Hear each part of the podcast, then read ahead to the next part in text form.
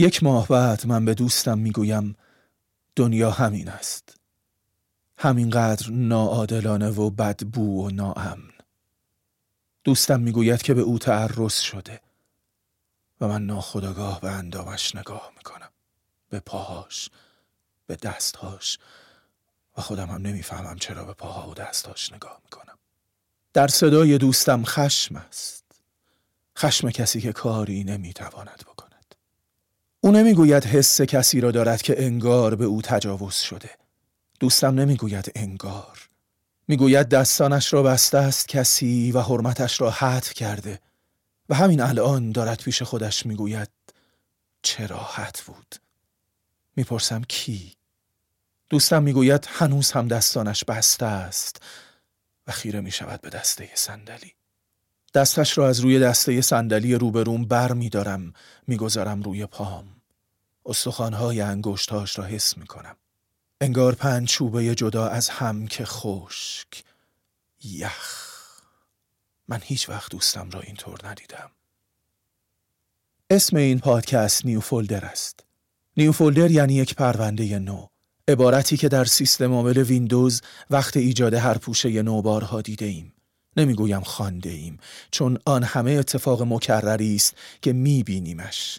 بی که بس و کرممان بگیرد یک بار بخوانیم. ببینیم واقعا نوشته New Folder دوستم برایم تعریف می کند که بالاخره ویندوز لپتاپش را به روز کرد و بعد که می‌بیند نسخه نوی ویندوز خیلی فضا از لپتاپش گرفت به صرافت این میافتد که رم لپتاپش را بیشتر کند. پرسجو می کند که دستگاهش را ببرد پیش کی کجا. زنگ می‌زند به طرف. طرف که بهتر است از حالا به بعد تعمیرکار صداش کنیم به دوستم می‌گوید فردا لپتاپش را بیاورد. دوستم نشانی تعمیرکار را می‌پرسد و این را که فردا چه ساعتی دفترش است. من می‌گویم خب. دوستم می‌گوید لعنت به کار که تمامی ندارد و یک همی پیچد با آدم. فردا وقت نکردم خودم لپتاپم را ببرم. اسنپ گرفت. لپتاپش را داد به راننده.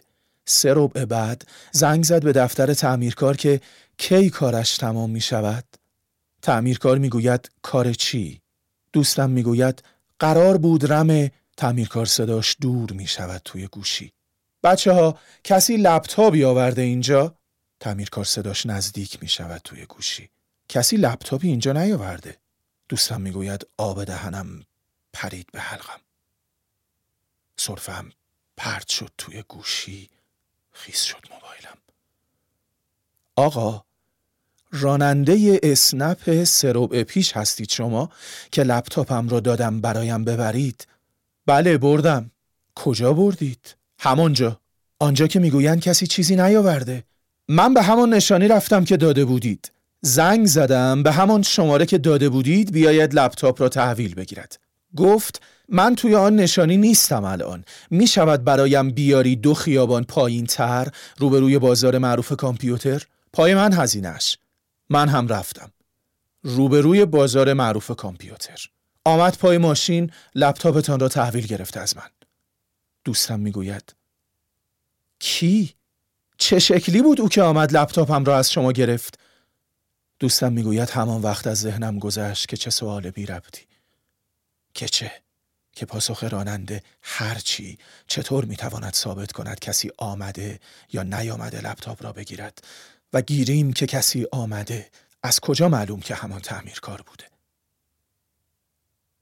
دوستم می‌گوید به تعمیرکار زنگ زده دوباره. تعمیرکار گفته کسی به او زنگ زده اما صدایی از آن سوی خط نمی آمده چه کسی می تواند ثابت کند تعمیرکار با او حرف زده یا نزده؟ تعمیرکار می‌گوید از دفترش بیرون رفته آن روز اما نه به بازار معروف کامپیوتر. چه کسی می تواند ثابت کند تعمیرکار آن روز کجا رفته؟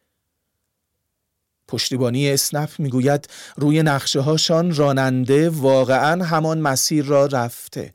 رفته به همان نشانی که من مشخص کرده بودم.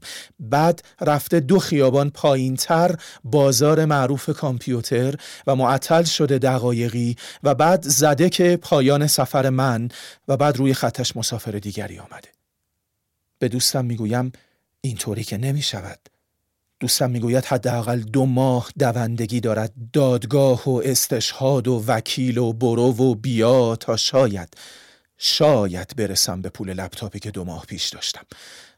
اعصابم وقتم حق الوکاله وکیل خرچهای دیگر. دوستم دستش توی هوا انگار که کلمات آخری را که گفت به دوردست پرتاب کند با تأکید می‌گوید اعصابم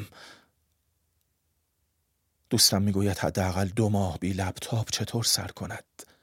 وسط انجام چند سفارش بوده و کارفرماهاش منتظرند. دوستم گرافیست است.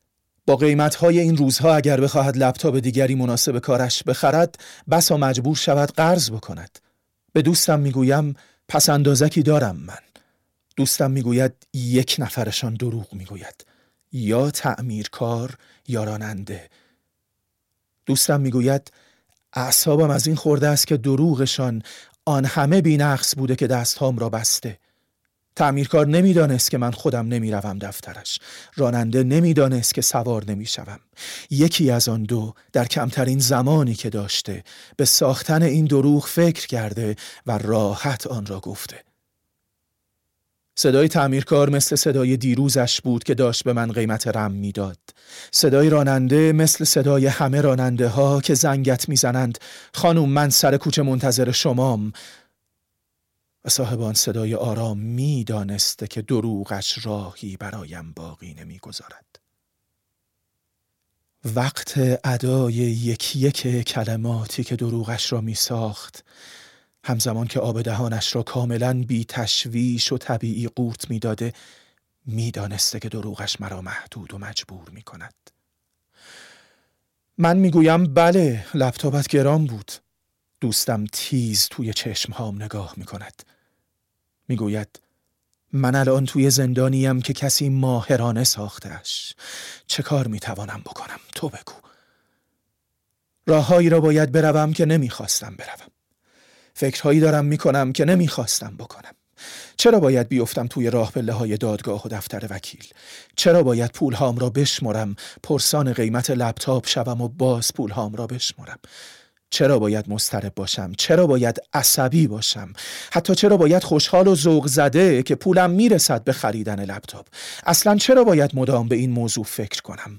وقایع آن روز را مرور کنم مدام و به خودم بیایم ببینم دندانهام را دارم روی هم فشار می‌دهم و ساعتها از وقتم رفته و تنم کوفته است. این کوفتگی تن کسی است که به او تجاوز کردند. به روانش. به فکرش. یکی این کار را کرده. یکی که الان توی یکی از خیابانهای شهر است و می‌داند که این کار را کرده. یکی که می‌دانسته من ناگزیر خواهم بود به او و کاری که کرده فکر کنم. دوستم دوباره دستش را می‌گذارد روی دسته صندلی.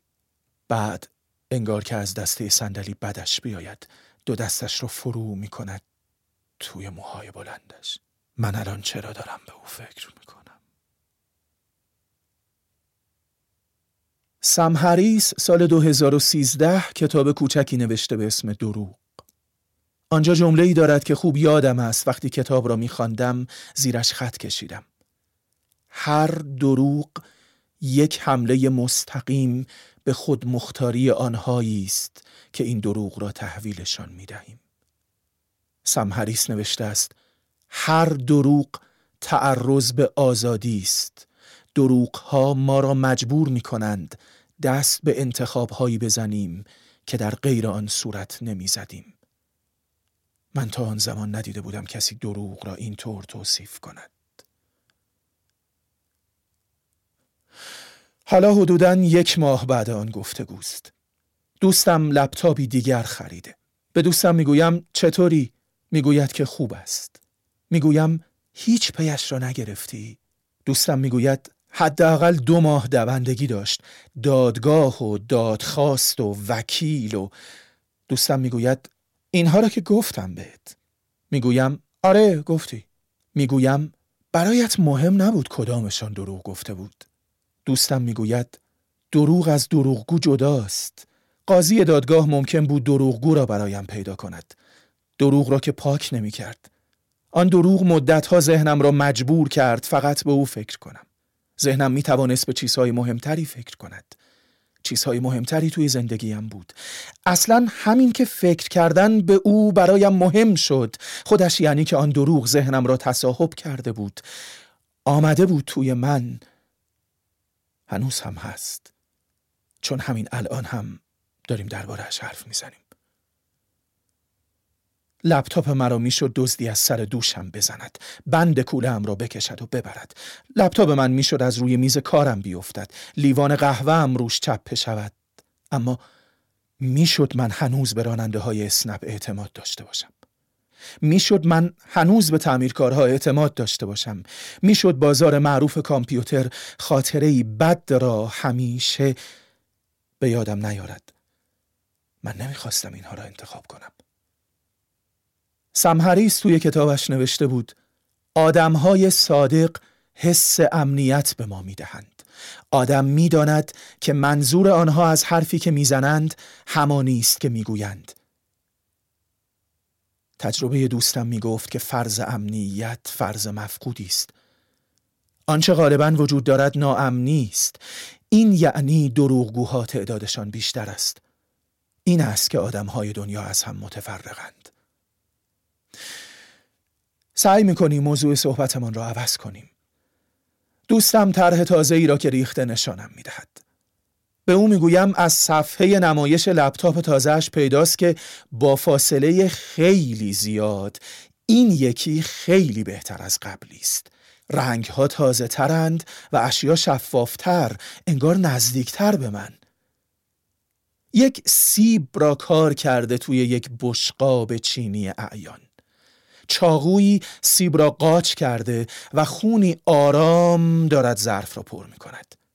می‌گویم این خون است یا سس؟ می‌گوید سس. یک سس تازه به بازار آمده که مزه سیب می‌دهد. می‌گویم نخوردم. از ذهنم میگذرد که مدت هاست هیچ چیز نوعی تجربه نکردم. دلیلش متن پادکستی است که باید بنویسم. و کلماتش در ذهنم مجموع نمی شود و تمام وقتم را گرفته. متن درباره یکی است که جلوی سی هزار نفر ایستاده بود و با صدای بلند می گفت دروغ نمی گوید. مرد می گفت از وقتی خود را شناخته و دانسته که دروغ به خود گویندهش آسیب می‌زند دروغی نگفته. گفت اگر باور نمی کنید کسانی در میان شما هستند که اگر بپرسیدشان به شما می‌گویند که من راست می‌گویم. از جابر بپرسید از ابو سعید از سهل از زید بروید از انس بپرسید. و جابر و ابو سعید و سهل و زید و انس آدمهای شناخته شده ای برای آن سی هزار نفر بودند. آدمهایی که علکی حرف نمی زدند حرفشان حجت بود. مرد گفت آیا این مانع شما نمی شود که خونم را نریزید؟ آن سی هزار نفر داشتند جلو می آمدند. برای شنیدن حرفهای مرد ایستاده بودند دمی اما حالا که او سکوت کرده بود دوباره داشتند جلو می آمدند. اگر به حرفهای مرد شک داشتند جلو نمی آمدند. نه آنکه بالکل مرد را رها کنند می توانستند همچنان در محاصرهاش نگه دارند اما کسی را بفرستند از آن پنج نفر بپرسد آنها اما کسی را نفرستادند. آنها فقط داشتند جلو می آمدند مرد گفت آیا کسی از شما کشتم؟ سی هزار نفر اگر سکوت کنند یعنی سی هزار ثانیه سکوت متراکم. اگر مرد دروغ می گفت یکی دست کم یکی سکوت را می شکست که بله که کشته ای و نام و نشانی مقتولی را رو می کرد. مرد گفت آیا چیزی از شما دزدیده ام؟ دزدی که محتمل تر از قتل است آن هم بین سی هزار نفر سی هزار ثانیه سکوت یعنی پانصد دقیقه سکوت مرد گفت یکیتان هست جلو بیاید بگوید من پوستش را خراشیدم. سی هزار ثانیه سکوت یعنی بیش از هشت ساعت بی صدایی را در یک نقطه دنیا فشرده کنی. دنیا آن هشت ساعت را وقت داشت کسی را که راست می گفت نکشد. خراش و زخم معمولتر و محتملتر از حتی دزدی است. لاقل یکی می توانست کف دستش را بگیرد بالا بگوید این ببین رد ناخون توست. اما دست هیچ کس بالا نرفت. مرد گفت من خیرخواه شمام. من برای افکندن تفرقه نیامدم. همه اتان مرا می‌شناسید. آن سی هزار نفر مردی را که دروغ نمی گفت کشتند. مردی را که نخواست با دروغ گفتن به آزادی آن سی هزار تن تعرض کند. او نخواست بر اساس اطلاعاتی کذب در تصمیمی که آنها می‌خواستند دربارش بگیرند محدود باشند. گذاشتشان کاملا آزاد تصمیم بگیرند حتی اگر آن تصمیم کشتن او باشد. وقتی تو کاملا آزاد باشی راستگویی را حذف کنی یعنی خودت دروغگویی. ورنه دو راستگو چیزی برای پنهان کردن از هم ندارند هر دو حقیقت را می‌بینند باید توی متنم این را بنویسم که دنیایی که سی هزار دروغگو در یک نقطهش بتوانند جمع شوند و راستگویی را بکشند ناامتر از همینی که هست نمی شود. همینقدر ناعادلانه که هست. شکلش این که همه داریم می بینیم. خون می بینیم اما باید خیال کنیم سس است.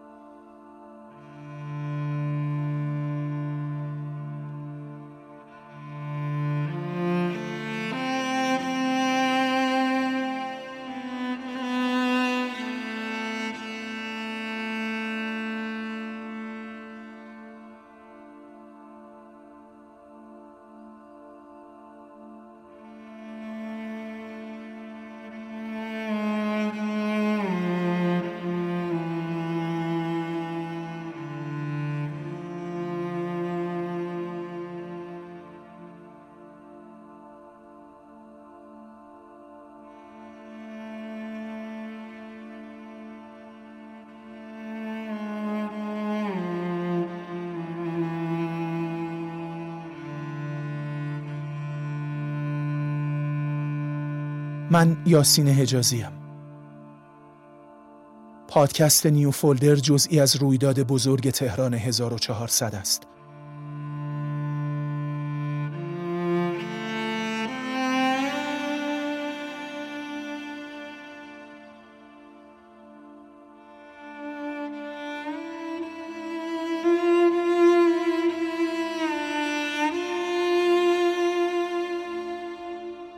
و چنانچه دوست دارید یکی از نیو فولدرها را شما بنویسید یا شما بخوانید یا شما بسازید با من مکاتبه کنید.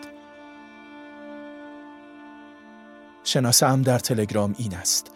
ادساین هجازی یاسین. توی سرم صدایی میپیچد که به دوستم بگویم طرحش خون را بیشتر تدایی می‌کند تا سوس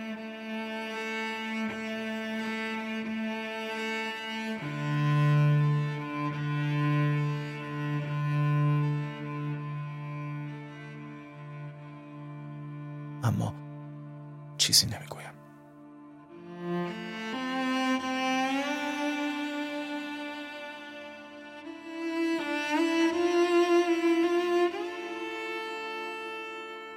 می‌دانم که سکوتم یک جور دروغ گفتن است. چرا چیزی نمی‌گویم؟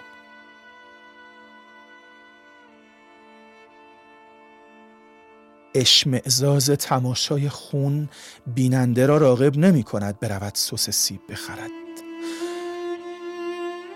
می‌گویم محشر است ولی نیست.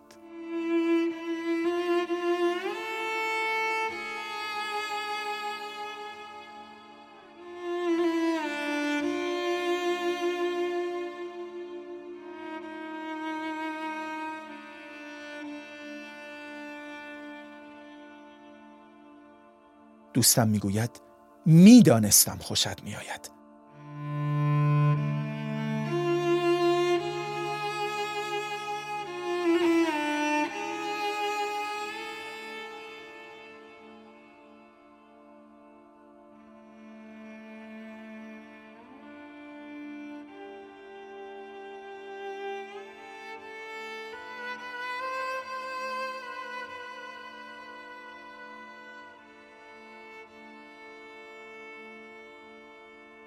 اسم او که سی هزار دروغگو کشتندش حسین بود.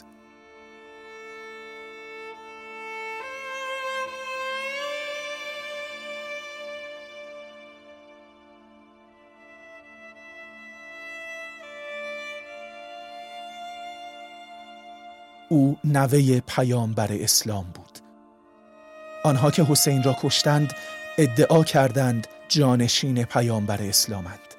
سیر تاریخ نشان می دهد آنها که ادعای جانشینی پیامبر اسلام را داشتند قرنها و صده ها بر مردم حکم راندند.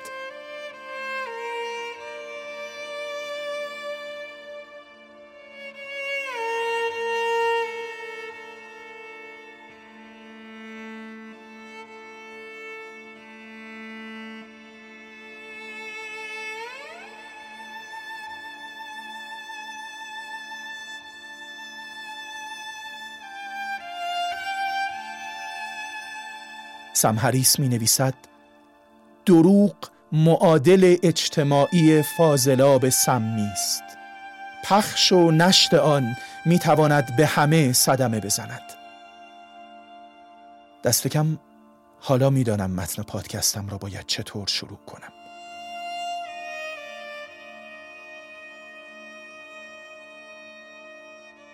یک ماه بعد من به دوستم می‌گویم دنیا همین است. همینقدر ناعادلانه و بدبو و ناامن.